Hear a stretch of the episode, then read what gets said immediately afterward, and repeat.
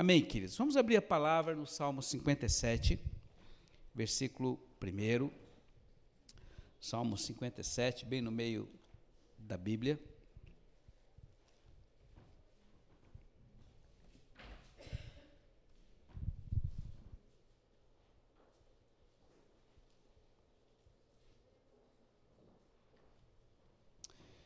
Diz assim a palavra: Tem piedade de mim, ó Deus, tem piedade, pois eu me abrigo em ti. Eu me abrigo à sombra das tuas asas, até que passe a desgraça, até que passe a tempestade. Clamo ao Deus Altíssimo e ao Deus que faz tudo por mim que do céu ele mande salvar-me, confundindo os que me atormentam, que Deus envie o seu amor e verdade. Irmãos, é, toda, todos os dias eu tenho mandado uma palavra, uma mensagem que Deus coloca no meu coração para vocês. Vocês recebem pelo zap. E eu sempre enfatizo sobre é, nós dependemos e envolvemos o Espírito de Deus, o Espírito Santo de Deus, nosso grande amigo, em todas as atividades do nosso dia. Amém? E foi numa sexta-feira retrasada, é, aparentemente uma sexta-feira que seria muito tranquilo para mim, para Lu, eu me coloquei diante do altar do Senhor, digo, Espírito Santo, eis aqui teu servo, toda a atividade, eu já tinha algumas coisas programadas para o dia, né, coisas leves, nada importante, mas eu quero te envolver, Espírito, e me conduzir em tudo que é necessário para o dia que se chama hoje. Quero te envolver em todas as atividades. Aí botei a listinha do que eu pensava em fazer naquele dia, né? Senhor, faz fluir aqui, nessa atividade, na outra, e assim, assim. E coloquei, me coloquei. E aí levantei do altar, né, ali, eram umas oito e meia por aí, de repente, quando eu chego lá na cozinha, toco o telefone de Curitiba, e ah, uma ligação do, da imobiliária onde a minha irmã estava, é, tinha alugado o apartamento e a moça falava, olha, é, o moço ali da frente, o vizinho está há dois dias tentando falar com a sua irmã, a Valda, e não consegue. E ele bate na porta e não liga. Então eu percebi, Senhor, ela provavelmente faleceu. Ela estava muito fraca, vinha num quadro de fraqueza muito grande, enfim. E, e aquilo assim, eu disse, Senhor, Aí Deus mudou toda a história. Naquele momento, chamamos, pedi para chamar a polícia para entrar na casa, o chaveiro, enfim, chegou lá, ela estava fraca na cozinha, caída pelo chão e num estado lastimável. Acho que estava ali já um dia, dois dias ali, ninguém sabia.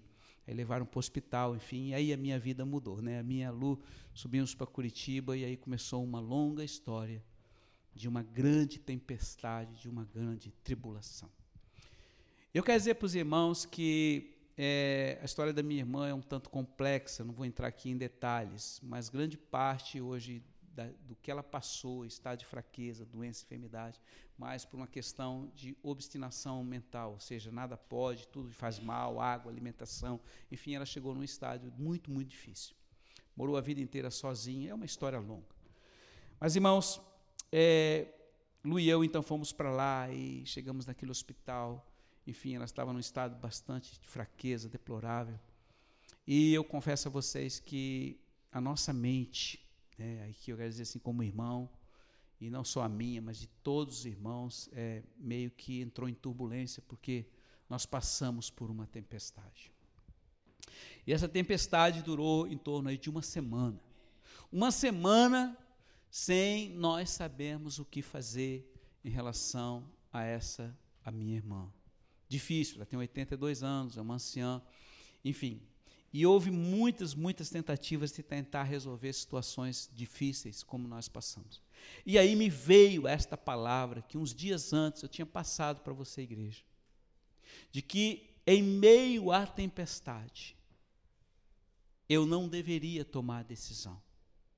No meio da tempestade, eu deveria me abrigar debaixo das asas do Senhor e me abrigar debaixo dele, para que quando ela passasse, aí sim nós poderíamos tomar uma decisão. E foi exatamente isso que aconteceu, foi exatamente isso que nós vivemos esta semana, porque quando nós estamos, é que eu quero colocar para você hoje, igreja, quando abate em você, vem um furacão F4, vem um, um, tornado, vem uma situação em que você não sabe como resolver, você é afligido, seja uma má notícia, seja uma circunstância que você naturalmente não sabe como resolver. Você, cada um sabe de cada um que está de cada um que está passando. E Deus permite afligir e trazer sobre nós situações difíceis para que nós venhamos a depender dele em todas as coisas. E eu me vi nessa circunstância. Eu e Lu me vimos nessa circunstância porque nós não sabíamos como resolver, porque não se tratava apenas da recuperação de um quadro clínico, mas também até mesmo mental, de uma maneira diferente de pensar em relação à sua própria vida. Então tudo isso se tornou muito, muito difícil. E nós buscamos então ao Senhor, e quando essa tempestade foi acalmando, Deus foi trazendo uma solução. Eu quero dizer que não somente através desta palavra, do Salmo 57, onde ele diz que nós devemos nos abrigar embaixo das suas asas até que passe a desgraça. Eu quero dizer para você, filhinho, que toda aflição, toda tribulação, seja ela qual for, ela tem um início e ela também tem um fim.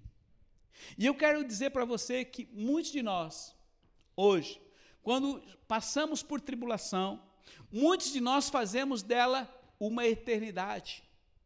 E eu posso dizer para vocês que essa minha irmã é uma das pessoas que passou por algumas tribulações na vida e que as tribulações na vida dela se tornou uma eternidade. E a sua maneira de, de pensar fazia com que vinha determinar o seu futuro e a sua vida nos dias atuais.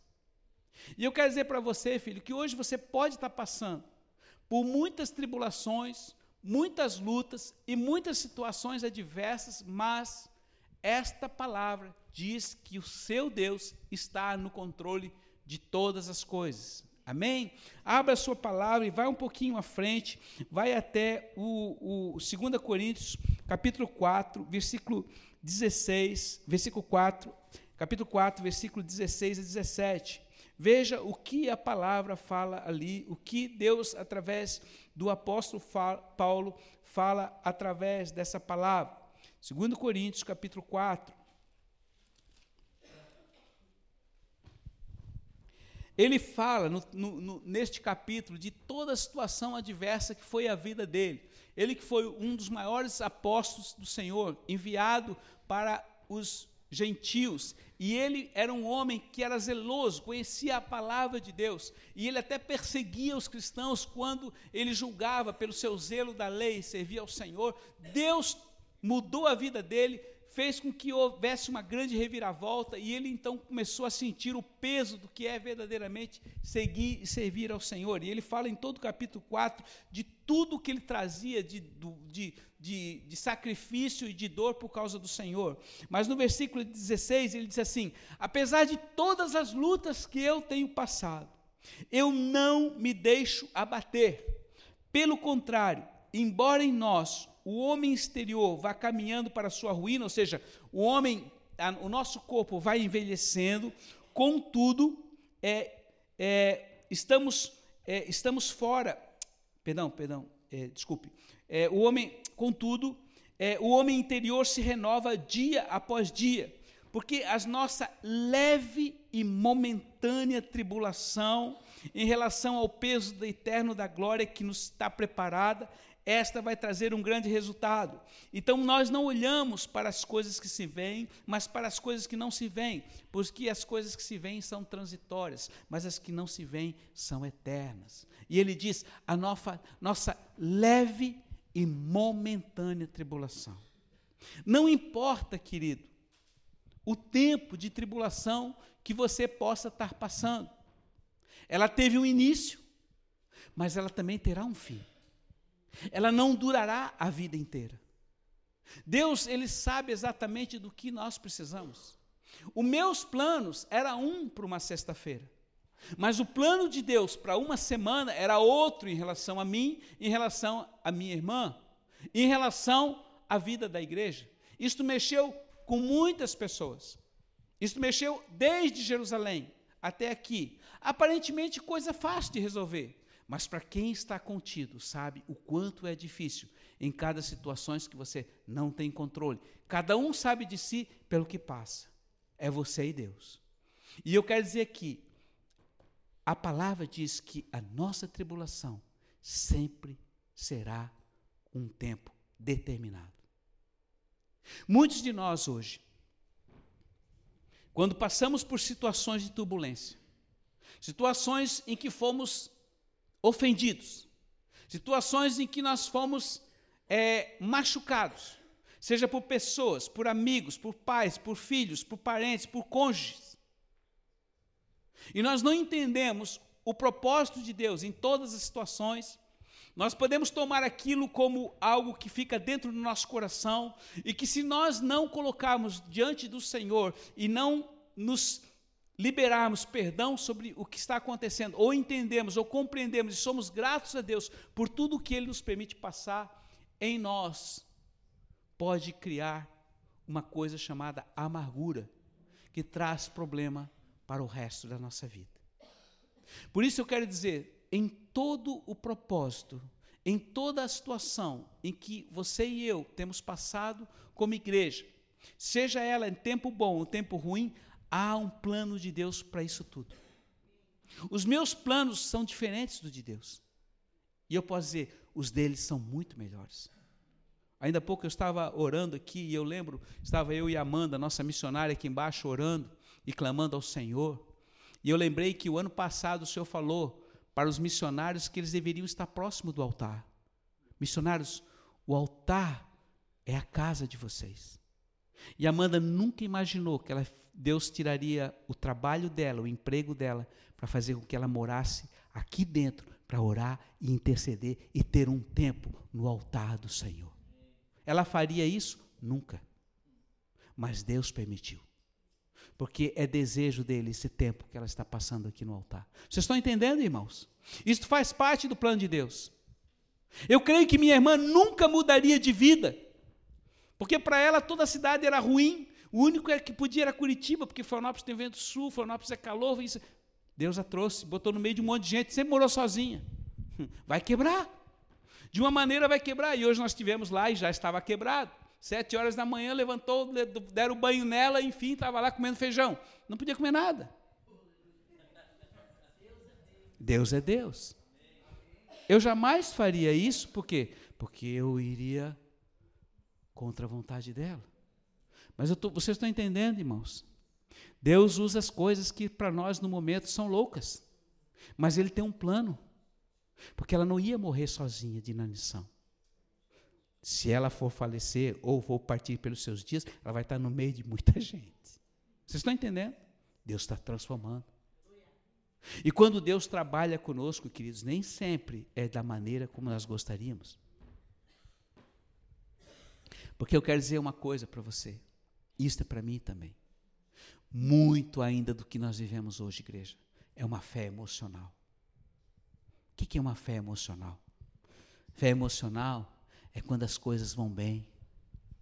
Obrigado, Jesus. Que bênção. Ou então assim, ó, você se acostuma com a bênção e acha que vai ser a vida inteira assim. Obrigado, Jesus. Maré mansa, uma rede, uma cervejinha. E às vezes até nos esquecemos dessas coisas e nos acostumamos. Aí Deus dá uma rasteira para nós lembrar onde estávamos, porque esquecemos da graça dele que se renova a cada manhã para conosco. É bom nós vivemos debaixo da graça do Senhor. É bom nós vivemos das bênçãos do Senhor. Quem não quer ser abençoado? Quem não quer a graça do Senhor todos os dias? Mas também a graça dele quando ele trabalha em nós. Porque ele não vê a nós como um dia atual, como um tempo determinado, passageiro, mas ele nos vê como um dia da eternidade. E nós vivemos na eternidade do Senhor. Então eu quero dizer para você, filho, não te lamente hoje pelo que o Senhor está fazendo. Não te lamente se você foi pego num erro. É Deus que está mostrando o seu erro, porque quer corrigir a sua vida para você se libertar de você mesmo. Há muitos de nós hoje que temos pecados escondidos. E achando que aquilo ali não vai dar problema nenhum, mas eu quero dizer que um pecado escondido, uma, uma, um, um, algo que vai contra a vontade do Senhor no nosso coração, mais tarde aquela, aquela, aquela célula cancerígena, ela prolifera e pode levar você à morte. O nosso Deus é santo e Ele nos ama, e por isso Ele nos trata segundo o seu amor, porque Ele nos ama. A gente, quando era criança, nós apanhávamos muito. Por quê? Porque os nossos pais nos odiavam? Não, porque eles nos amavam e queriam nos corrigir. Porque a correção e a disciplina faz parte da formação da vida de um homem. Hoje essa geração é uma geração que anda segundo a sua vontade. E como diz a palavra, é a vergonha do seu pai e da sua mãe, porque muitos filhos não obedecem, não sabem o que é obediência. E eu estou falando para vocês porque, porque Deus é um Deus de princípios e Ele é o mesmo ontem, hoje e eternamente. Queridos, esse é o Deus que nós amamos. E esse é o Deus que está trazendo a sua restauração e a redenção de todas as coisas que Ele nos ama. Agora, volta novamente e abra sua palavra no Salmo 90. Veja ali que grande promessa o Senhor tem dito para aqueles que estão nele. Versículo 1 diz assim: Quem habita na proteção do Altíssimo, na sombra do Onipotente, dorme tranquilo. O meu abrigo e a minha fortaleza é o meu Deus em quem eu confio. Faço uma pergunta para você: quantos confiam em Deus? Quantos confiam e creem que verdadeiramente a sua vida está na mão dele? Irmãos, eu quero dizer algo. A partir da hora que você entregou sua vida a Jesus, a partir da hora que você disse, Senhor, eu entrego meu coração a Jesus, você deu a Ele legalidade e autoridade para agir o querer e realizar na sua vida. E a nossa vida nas mãos de Deus é que nem a vida de uma criança na mão dos seus pais. Os seus pais sempre quererão e, e desejarão o melhor para os seus filhos. Deus é Pai e Ele sempre vai nos conduzir para o melhor lugar. Independe, filhinhos, se você tem uma vida de dificuldade ou uma vida muito fácil. Eu quero dizer que uma vida fácil vai fazer também com que o seu futuro talvez não seja tão brilhante como alguém que teve uma vida difícil, que teve lutar para sobreviver, que teve que, que, que, que ralar para conseguir as coisas, e o resultado será muito mais positivo do que alguém que tem uma vida relativamente fácil. Deus nos permite passar por situações para que nós possamos viver essas coisas. Então eu quero dizer para você, filho, se hoje você tem passado por situações de tribulação, se você está passando por um meio da tempestade, não tome decisão nenhuma com base nas suas emoções. Porque quando nós estamos sob o efeito dos nossos pensamentos, que são oscilantes, que eles estão sobre o agito de uma emoção, sobre cada um que fala uma coisa, outro fala outra, e nossos lábios mesmo falam coisas que não devemos, não baseado na própria palavra, qualquer decisão que nós venhamos a tomar no meio de uma tribulação vai refletir em algo diferente da vontade do Senhor. É como você está voando de avião, tem um, uma nuvem chamada cúmulos nimbus, que é, é, é a pior nuvem para um piloto de avião. Ele é, normalmente são essas nuvens que você vê aí no verão, que são esses tipos de cogumelo. Essas são nuvens que têm é, é, ventos convectivos, de cima para baixo, de baixo para cima, que pode atingir até 400 km por hora. Então, sempre a regra é nunca entrar num avião numa nuvem dessa. Mas há situações, por exemplo, que dependendo do sistema, você tem que furar essa, essa nuvem. E essa é a mais terrível. E a tempestade, a turbulência ali é muito grande. Quando você entra numa nuvem dessa, dependendo da situação, é, você não consegue às vezes ver a ponta da asa. E o piloto só tem um único objetivo: passar por ela da melhor maneira possível. Normalmente, quando você entra, dependendo do tamanho do avião, não fica nada no lugar. É como você levasse o soco de cima para baixo, de baixo para cima, se você não cair. Mas se você perfurar ela, o máximo é 10 minutos. Mas esses 10 minutos é um inferno. Não dá para tomar decisão. Você não pode fazer uma curva, tentar voltar dentro, porque ela vai te levar para o chão. E eu quero dizer que muitas das turbulências hoje que Deus nos permite passar, nós temos que nos abrigar nele. E deixar, mesmo que você passe o que você passar, Ele vai tirar você em questão de minutos. Uma tempestade dessa de verão, normalmente, o máximo que dura é 30 minutos. Ela passa. Você já percebeu? Mas quando ela vem, ela vem com tudo. Ela vem arrebentando. Ela vem e quando vem esse pré-frontal, ele vem de uma maneira que, dependendo da velocidade do vento, ou dependendo da pressão, se estiver muito baixa, vai causar grande problema. É como um furacão aí que está chegando na costa dos Estados Unidos. O que você tem que fazer? Se abrigar. Então, quando vem algo sobre a tua vida, que é muito difícil, algo que vem que você não tem controle, lembre-se dessa palavra do Salmo 57 e te abriga nele. Vá debaixo das asas dele e espera passar, queridos. Ele é poderoso. Quando acalmar a tempestade, você vai então tomar uma decisão segundo a vontade dele. Lembre de Jó? A tempestade dele durou muito tempo. Mas quando passou, Deus deu tudo em dobro a ele. Lembra de Elias? Ele passou uma grande tempestade, depois dele ter tido uma grande vitória, quando Jezabel o amaldiçoou, ele pediu para morrer, ele não tinha mais desejo nenhum, e pediu: Deus me leva, Deus eu não quero mais viver, por que, que eu estou aqui, Senhor? E fugiu, fugiu, andou 40 noites, fugiu, não queria ver ninguém, ouvir ninguém. Mas quando encontrou Deus e Deus falou com ele, Deus o trouxe de volta e ele obedeceu a Deus. Ele teve algo que poucos homens tiveram. Ele foi arrebatado e está com o Senhor. Elias não morreu ainda. Ele vai morrer lá no finalzinho, quando voltar em Apocalipse 11, como a testemunha juntamente com Enoque. Mas ele foi arrebatado, porque ele voltou e foi alcançado por Deus.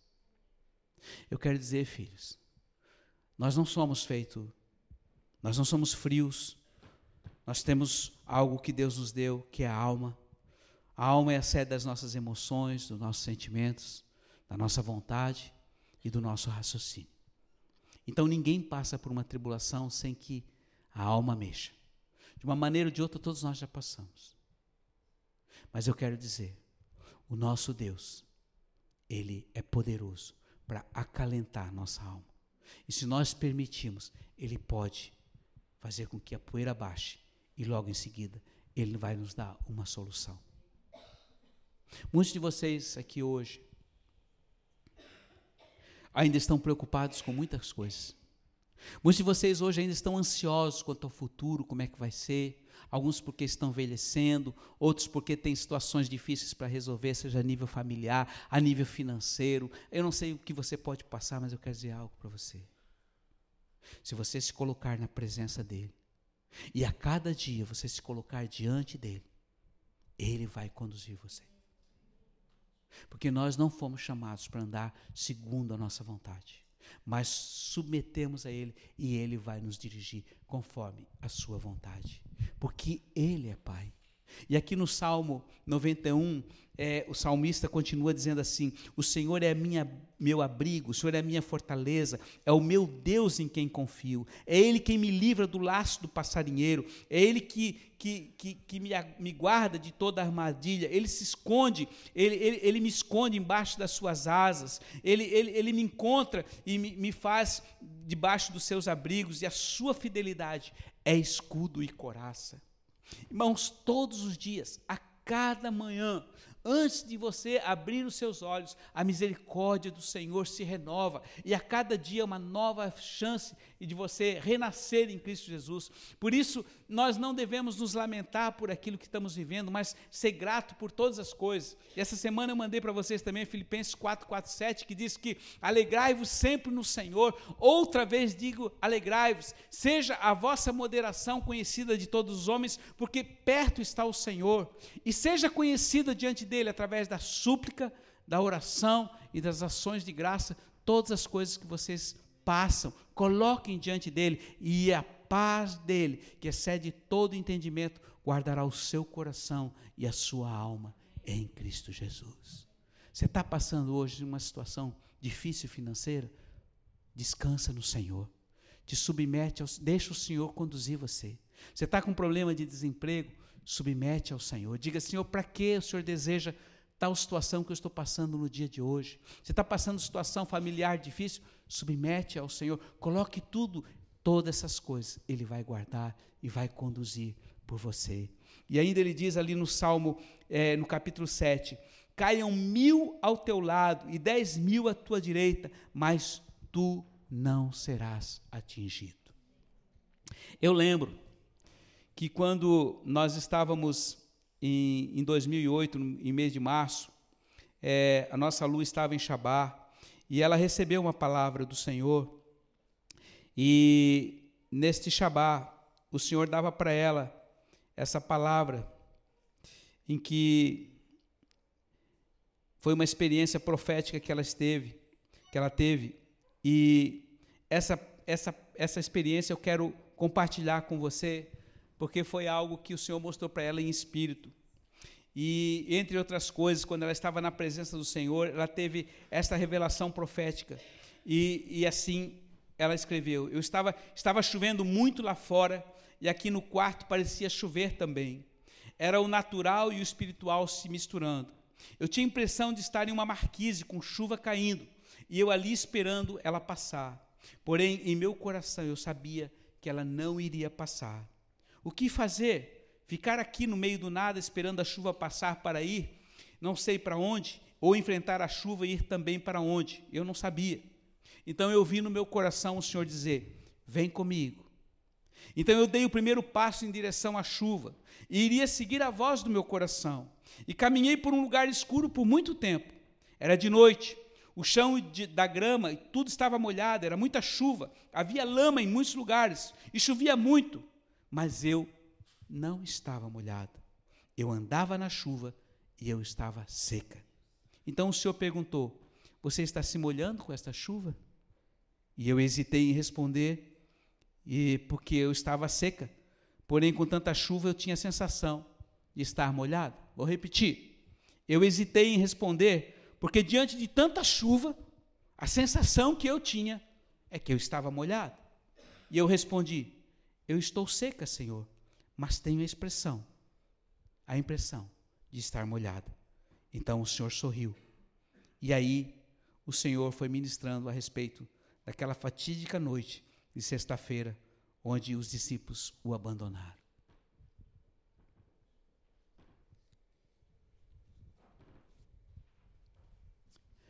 Presta atenção, queridos. Aqui eu vou falar para os mais maduros, talvez não tanto os novos que nos visitam. O Senhor tem dito para nós andarmos no Espírito. O Senhor tem dito para nós caminharmos no Espírito. Um dia, quando aquela mulher samaritana chegou ali no poço, e Jesus falou para ela que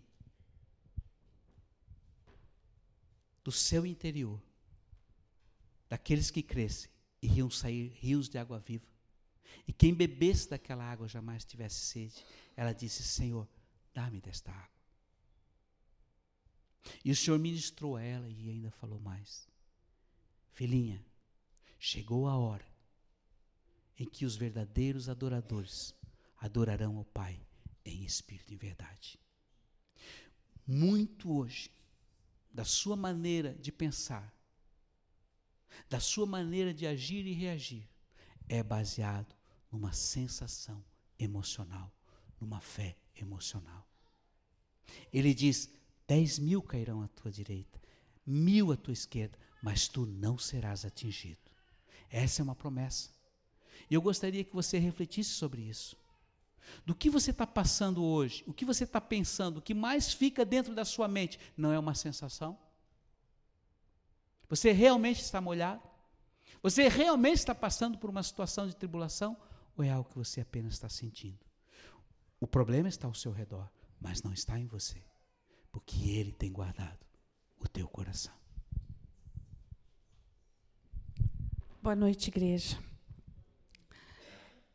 diante de toda essa tribulação, né, que foi essa semana com relação à Valda, ainda teve uma, uma outra tribulação que se somou. O João, é, nosso João, nosso neto, pegou uma enfermidade é, que era pegou na escola, infecciosa, e poderia passar para as irmãzinhas. Então, é, não era nada grave, mas tinha contágio. Então, a gente pegou o João e levou lá para casa. E aí, assim, você pode ter certeza que eu nunca vi tanto patrulha canina quanto eu vi nesses dois dias. Eu estava, né? Eu acho que eu vi todos os episódios, né? Mas ele dizia: fica aqui vendo comigo, vovó. E a nossa casa estava em obras ainda. Então, aquela tribulação toda. E o que eu queria dizer para você é que, assim, ó, seja tão sensível ao Espírito Santo de Deus, que um simples vento você possa identificar. É Ele. Ele está passando. Você vai rir? Mas eu estava vendo a patrulha canina, mas a minha mente estava trabalhando. Né? Eu ali com o João, vendo patrulha canina, e a minha, como é que nós vamos fazer? O que, que nós vamos fazer? Senhor, tem misericórdia. Eu orando em espírito todo o tempo, e estou ali vendo patrulha canina com o João. E tem um refrão na patrulha canina que diz assim: Nenhum problema é tão grande e nenhum filhote é tão pequeno. E o Espírito Santo falou comigo, disse: Nenhum problema é tão grande e você é um filhote e eu sou o teu Deus. Era só um desenho da patrulha canina, mas ali o Senhor me fortaleceu. Seja sensível ao Espírito Santo. Ele vai falar com você, às vezes você espera uma palavra que cai do céu, um profeta que vem falar com você. Era um desenho animado. Mas o Senhor falou. Esteja sensível ao Espírito. E realmente, em, em questão de, de menos de dois dias, o Senhor resolveu a situação. Nós fomos a Curitiba, o Senhor fez a gente trazer. Nós trouxemos uma enferma, idosa, deitada num banco do carro. Gente, serviço social não deixa, não é verdade, Amanda? Serviço social não deixa a BR você passar com isso. Não deixa. E nós tivemos autorização do serviço social. Os médicos não iam liberar. E nós estamos indo para Israel. Nós tínhamos que deixá-la bem alojada antes da gente viajar. E ainda tem um outro problema, que agora a igreja tem que estar conosco. É, não nos foi pedido a nossa casa de Jerusalém, ainda não nos foi pedido, mas aumentaram o aluguel. E quando aumentaram o aluguel, ele pediu, né, o dono pediu o aumento do aluguel e disse: Mas a gente entende se vocês não quiserem mais vocês podem deixar o imóvel se vocês quiserem. Porque a intenção deles é que nós venhamos a deixar mesmo, porque eles estão alugando para Airbnb e é muito mais é, é, vantajoso para eles. E nosso altar está é, com uma interrogação: vamos ficar lá ou não vamos? Nós precisamos estar em Israel nesses dias para também estar resolvendo isso. E o Senhor falou é, no último Shabat, vocês não estão indo para Israel para uma eleição. Nós, nós íamos para lá para estar orando para a nova eleição de Israel. Ele disse: não é pelo governo, é pelo altar de Jerusalém. Vocês vão lutar pelo altar de Jerusalém. Hoje nós estamos entendendo que nós estamos indo para lutar pelo altar de Jerusalém. Mas Ele é o Senhor do altar de Jerusalém. Então, igreja, nós temos que clamar. Nós temos que estar com Ele, nós precisamos orar. E eu sei, às vezes, até botei no, no Instagram hoje um texto falando disso. O Senhor permite nós passarmos por tribulação. Porque quando tudo está bom, a gente não ora. Você não ora. Quando tudo está bom, o máximo que você faz é ouvir um louvorzinho e se empolgar. Mas você não ora, você não clama, você não é dependente do Senhor. Aí ele nos deixa chegar em situações que não tem solução. Que você olha para um lado, não dá, olha para o outro, não dá, olha para frente, não dá, olha para trás, não dá. Senhor! E aí, nesse Senhor, você vai clamar. Nós não fazemos uso das torres, dos altares que o Senhor nos deu para clamar. Ele não nos deu torres para dizer, olha como eles são lindos, como eles são bons. Eles têm torres de oração por todo o mundo. Ele disse: como eles são dependentes, eles precisam de torres de oração por todo o mundo, e é necessário que essas torres estejam ocupadas com irmãos orando, com a igreja orando, com a igreja clamando, uns pelos outros. Eu não sei se você se lembra, mas você se comprometeu no retiro de estar orando pelo seu irmão. Não esqueça disso. De estar orando pelas crianças. Não esqueça, você adotou uma criança em oração. É muito mais do que você adotar uma criança na sua casa. Você é responsável pelo a vida espiritual dessa criança. Ela depende da tua oração. O que ela vai passar, você pode facilitar ou você pode atrapalhar. Tenha consciência disso. Nós temos um só Senhor, um só Deus, um só batismo, um só Senhor e Pai de todos. E Ele é o Senhor dos senhores. E Ele para o céu para ouvir a sua oração. Ele para o céu no dia da tua tribulação. E a palavra diz lá em Eclesiastes que você eh, há tempo para tudo. Há dia bom e dia ruim. Há dia de abraçar e de se afastar do abraço. Há dia de choro, há dia de pranto e há dia de riso. Mas ele diz: considera tanto um quanto o outro, porque eu sou Deus dos dois. A palavra fala em Apocalipse: continue o imundo na sua imundície, mas continue o santo a santificar-se, porque eu venho sem demora. Então, continuemos, igreja, nós a nos santificarmos em oração, em buscar o Senhor em todo o tempo. E eu sei que você não pode parar sua vida, eu sei. Uma das coisas que nos fez deixar mais agoniado é que a Valda morava lá em Curitiba, sozinha, não tem um parente, não tem igreja, não tem nada lá. Não tinha para ela, ela não fez relacionamento com igreja. Eu queria que você olhasse, olha para o teu lado esquerdo e para o teu lado direito.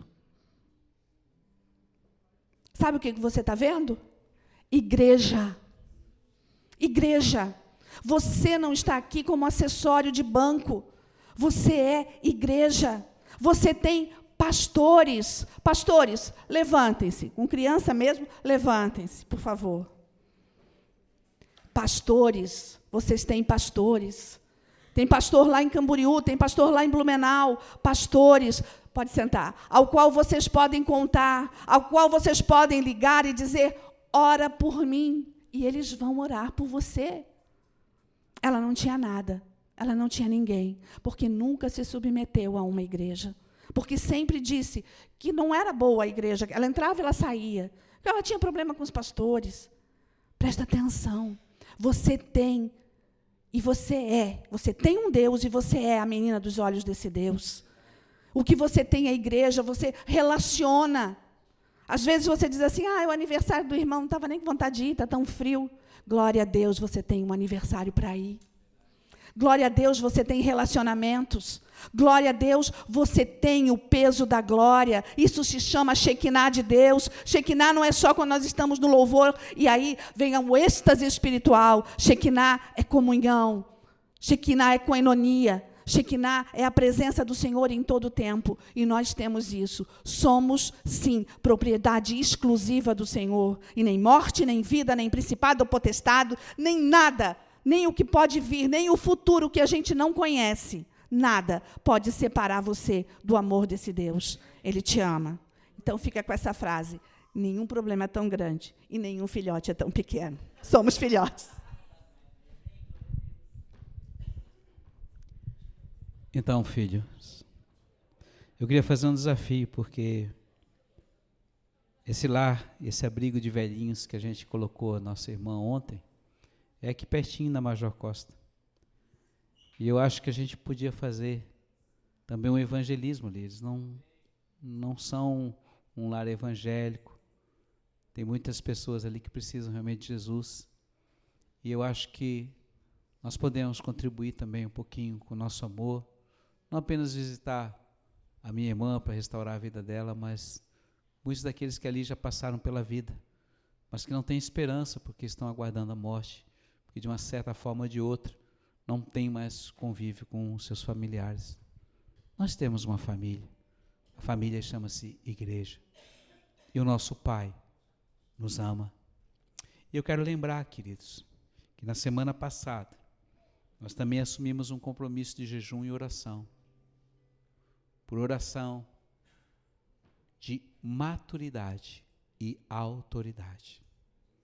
Maturidade significa eu vou tirar o olho do meu umbigo e vou ajudar quem necessita. Eu vou orar pelo meu próximo. Eu vou orar para que eu não mais critique, mas possa servir em amor.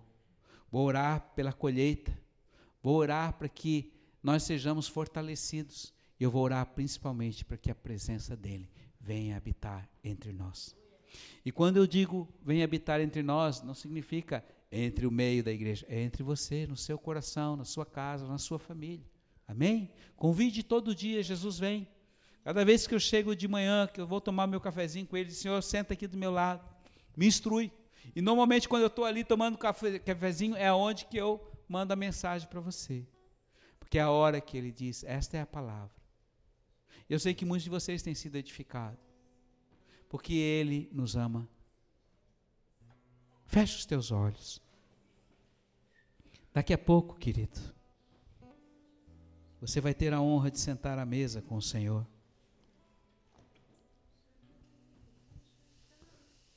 E eu gostaria que, nesse momento, você, por um minuto que seja, você possa pensar o quanto de tribulação você está passando ou você passou e que você tem reagido segundo a sua vontade e não a vontade do Senhor. Nesta noite ele te diz, filhinho, espera passar, vai passar. E eu vou te conduzir. Você está em minhas mãos. Debaixo da proteção de minhas asas, eu te guardo. A chuva apenas é uma sensação. Chove torrencialmente ao seu lado, mas você está seco. Eu sou o teu pai. Eu cuido de você. Então, nesse momento, querido, peça perdão ao Senhor. Fale com Ele, você e Ele. Diga, Senhor, eu ando ansioso com tanta coisa, preocupado com tanta coisa. A minha mente está um turbilhão, Senhor. Mas eu agora quero descansar em Ti, sabendo que Tu cuidas de mim. Eu te amo, Jesus. E a Tua palavra reflete a verdade.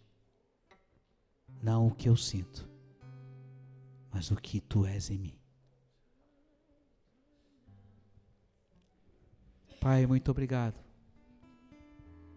por tua palavra nesta noite. Muito obrigado porque tu faz a ferida e tu mesmo cura. Muito obrigado porque tu cuida de nós. E tu vai muito além do que nós podemos imaginar. Nesta noite, Deus, nós queremos te dizer muito obrigado pelo que somos e pelo teu grande cuidado que tens para conosco. E agora, Pai, nós queremos sentar à mesa contigo. Nós queremos ser participantes do teu corpo e do teu sangue. Por isso, neste momento, Senhor, nós queremos pedir perdão a Ti por toda e qualquer ação de iniquidade e pecado e te entristecemos. A tua palavra diz que nós devemos analisar a nós mesmos e ver se há em nós algum, algum caminho mau. Senhor, nos corrija e nos perdoe. Querido, muitos de vocês nos visitam nesta noite. Eu não sei se você faz parte de uma igreja cristã que tem Jesus no centro. Se você já foi batizado em água, se você faz parte de uma igreja você está livre para participar da ceia do Senhor. Se não, eu aconselho você não tomar, mas você também será abençoado da mesma forma. E se você por algum motivo ou outro se achar indigno de tomar, é você e Deus. Mas se você também se arrepender de todo o mal, a palavra diz que Ele é poderoso para te perdoar e jogar no mar do esquecimento todo o teu erro. Então, nesta noite, eu gostaria que você comesse do pão, bebesse do vinho, não de uma forma religiosa. Isto não é uma hóstia, isto não é pão e vinho, isto é o corpo que foi dilacerado pelos chicotes nas costas de Jesus e o sangue que foi derramado naquela cruz. Por isso, com temor e tremor, você deve ter esta revelação. E a palavra de Deus diz que quando você bebe do sangue e come da sua carne, você tem participação dele. Então, com temor e tremor, você pode fazer isso. Nós abençoamos, Pai, nós abençoamos o pão e o vinho.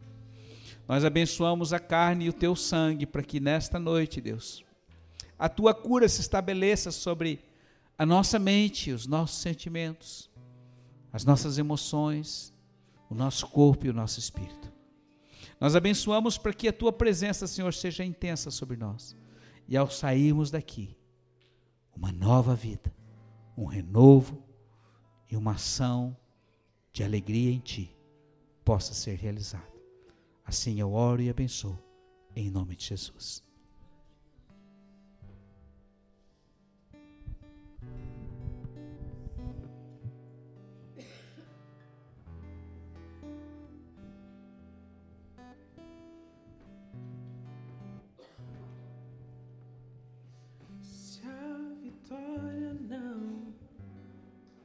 Consegues enxergar.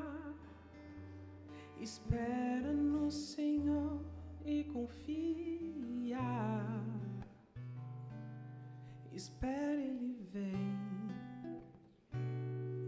Confia, Ele vem e faz um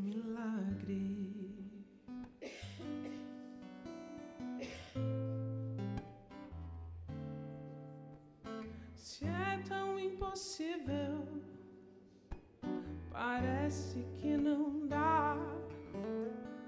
Espera no Senhor e confia. Espera, Ele vem. Confia, Ele vem e faz um milagre.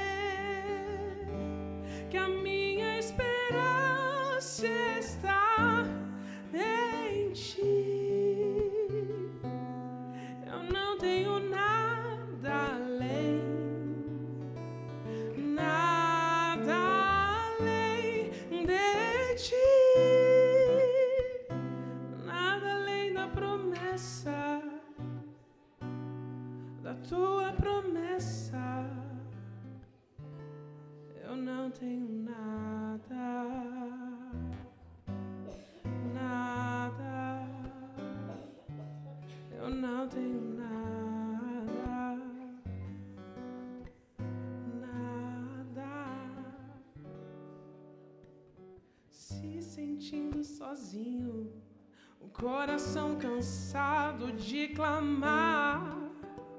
Espera no Senhor e confia.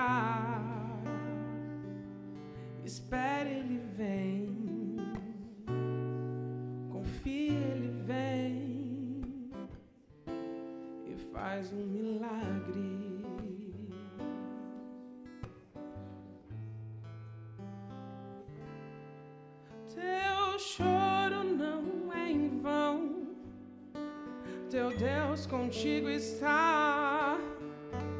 Espera no Senhor e confia. Espera, Ele vem. Confia, Ele vem e faz um milagre.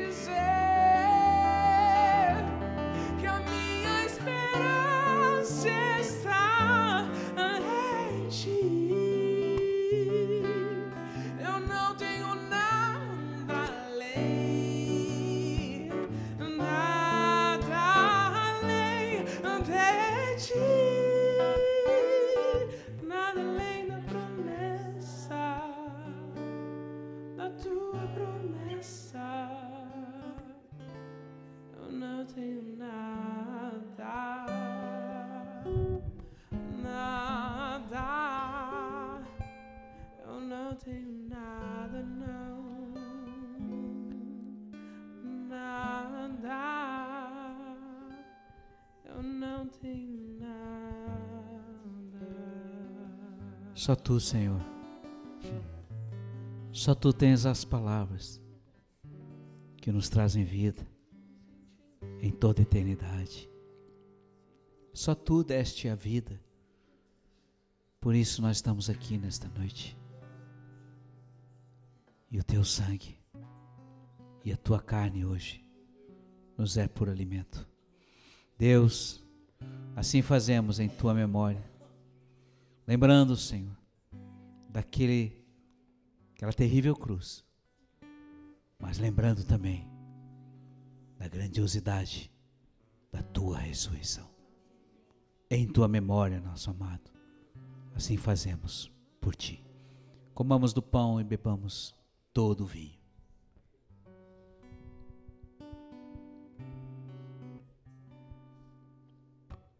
Se sentindo sozinho, coração cansado de clamar, espera no Senhor e confia. Espera, Ele vem.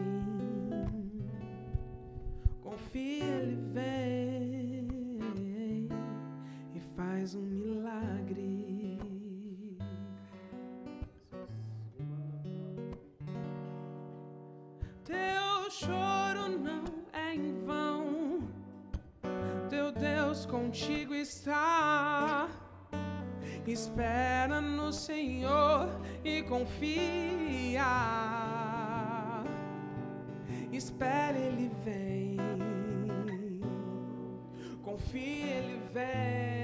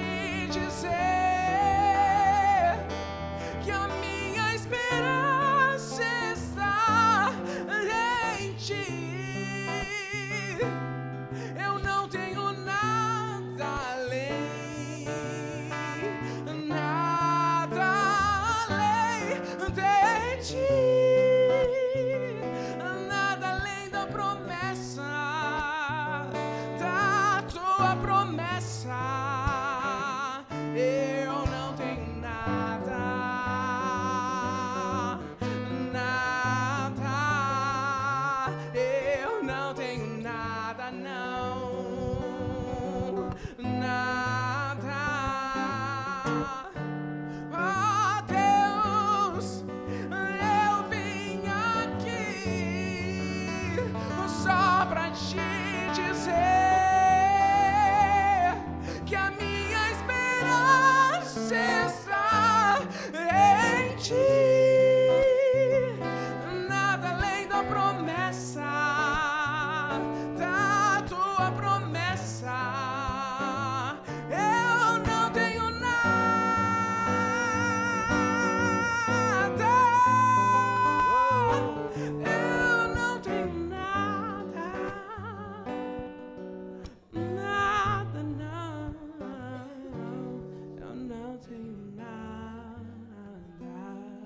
Tudo que temos, Senhor, tudo que somos, a Ti pertence.